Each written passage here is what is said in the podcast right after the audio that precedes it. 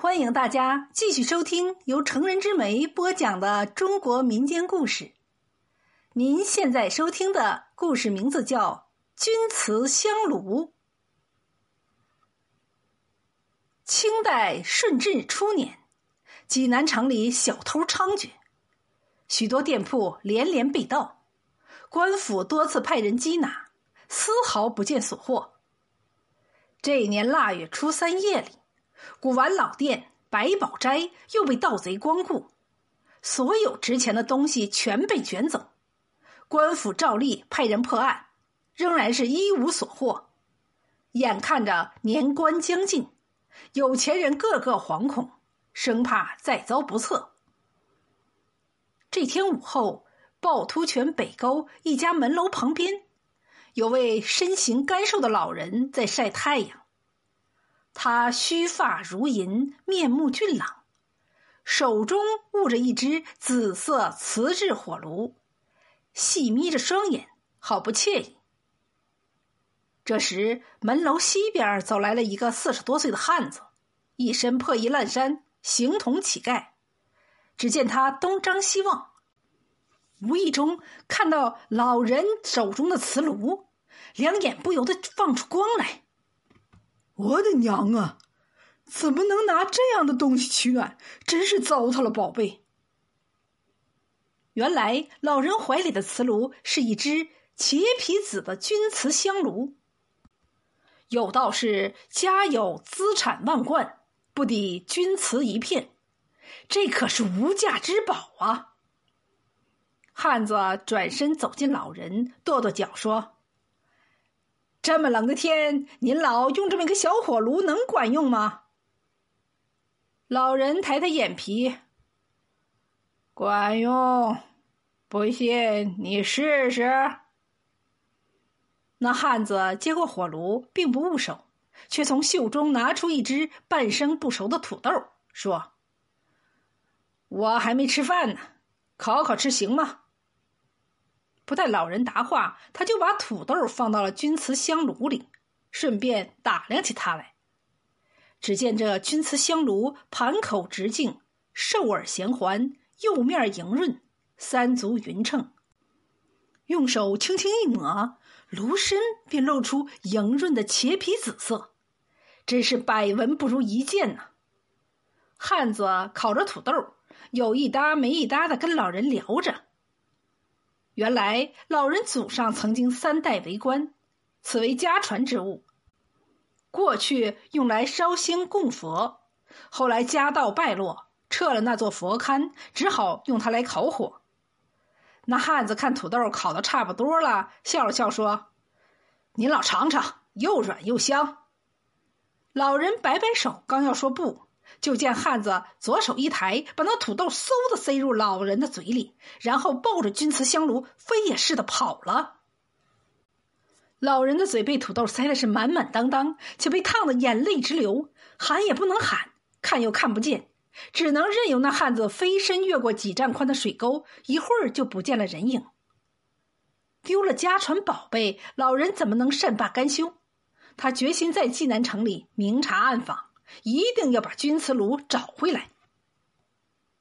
第二天，老人就到几条街上走了一趟，没有发现任何可疑的线索。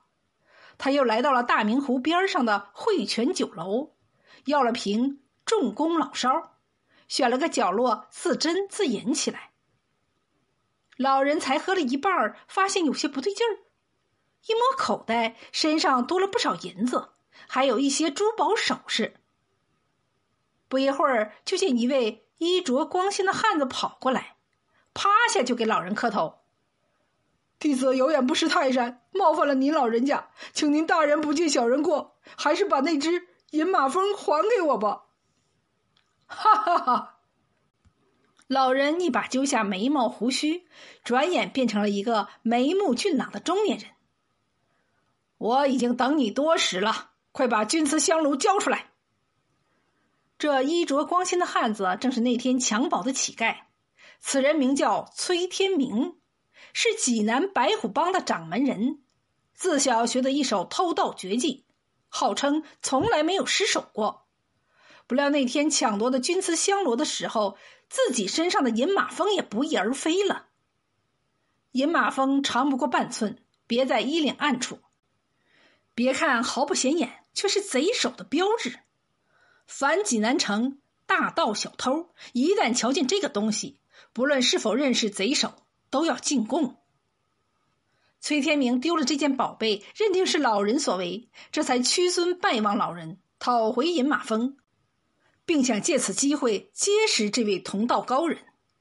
这位恢复了本来面目的老人，原来叫秦孝良，是唐初名将秦琼的后代。自小在京城混事，很少回济南。今日来家探亲，打算结识几个朋友。没想到头一日就遇到了同行，便有意露了一手。秦孝良招呼店小二，又拿来一只酒杯，两个人是推杯换盏，转眼成了朋友。崔天明自然恭敬呈上钧瓷香炉，秦孝良也小心翼翼的摘下银马蜂。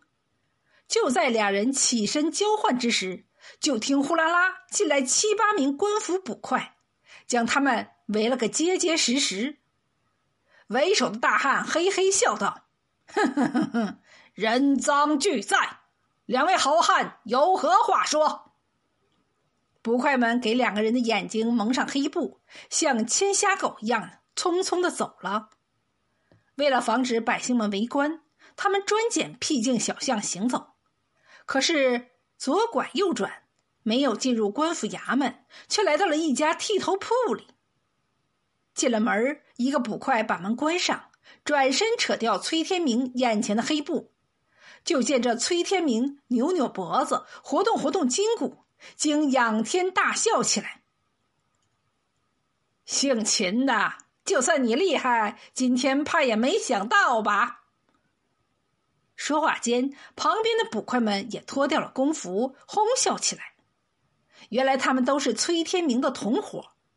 而这个剃头铺子就是秘密窝点，真是智者千虑，必有一失啊！秦孝良做梦也没有想到，自己竟然让这个贼首给算计了。他冷笑着说：“你们这群毛贼，假扮官府公差抓我，这算什么本事？大爷我死也不服！”哈哈哈哈哈！京城来的高手也不过如此。这下你认栽吧。说着，崔天明让人抬来一只硕大的木箱，冲手下吩咐道：“把这个姓秦的家伙锁在里面，扔到大明湖里喂王八，我看他服不服。”崔天明本想对手一定讨饶，果真那样就放他一马，不料秦孝良面不改色，一个纵身，咵的跳进木箱。有种，有种！不愧是秦琼的后代。崔天明让人把秦孝良锁好，又拿出那只钧瓷香炉和银马蜂，反复把玩起来。这时，一个喽啰提议：“今日互保成功，咱们摆酒庆贺吧。”崔天明正有此意，便开心的笑了起来：“好，今日同兄弟们相聚，大家出力不少。”不喝点好酒还行。汇泉酒楼是咱德宝的福地，当然要喝他们酿制的重工老烧。快去备酒菜。不大一会儿，酒到菜齐，待众人坐下，崔天明得意的说：“今天抓了秦孝良，又夺回了宝贝，兄弟们都放松一下，大家举杯畅饮，来个一醉方休。”这伙梁上君子果真喝的是酩酊大醉，直到第二天的日上三竿才慢慢醒来。他们睁眼一看，无不大惊失色，头上的发辫全都不翼而飞，包括剃头铺主人在内，一伙贼人全成了秃葫芦和尚。崔天明不由得心惊胆战，没了头发将被官府视为大逆不道，这比小偷的罪名可大多了。他们一个个摸着脑门发呆，娘的，这到底是谁干的？这时，只听耳边一声雷响，想不到吧？诸位好汉怎么变成这副尊容啊？秦小良笑嘻嘻的走了进来，一把掀开那个锁头的木箱。瞧，你们的辫子在这里呢。崔天明倒吸了一口冷气，他心里十分清楚，能够轻松剃掉他们的发辫同样也能轻松要他们的脑袋。此时他已经知道自己远不是秦孝良的对手。这才真的服了。不过他不明白，就凭的那几斤老酒，何以会醉成这个样子？难道是有人在酒里做了手脚？可是秦孝良被锁在木箱子里面，谁又有这份能耐呢？就在崔天明纳闷的时候，却见一胖一瘦两个人走进来。他认出那胖子是百宝斋的掌柜陈长凤。瘦子只是觉得面熟，想了半天才记起是汇泉酒楼的店小二。崔天明哪里知道，这个店小二也非一般人物，他正是秦孝良从京城带来的高徒。两个人就等着崔天明上钩呢。百宝斋丢失的东西一件不少的从剃头铺里起货，而那只钧瓷香炉却被秦孝良丢在一边。崔天明有些不解，遂探问道：“这么值钱的东西，怎么随便丢了呢？”秦孝良不屑道：“这本来就是一件仿品，根本值不了几个铜钱。”说罢，捡起那个钧瓷香炉，对着崔天明又说：“真正的钧瓷釉面颇厚，却有隐隐可见的兔丝纹和蟹爪纹。”而这种仿品却没有，因你贪心太盛，哪里顾得上真假？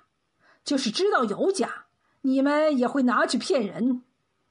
记住，做人一不可贪心，二不可欺人，否则不得善终。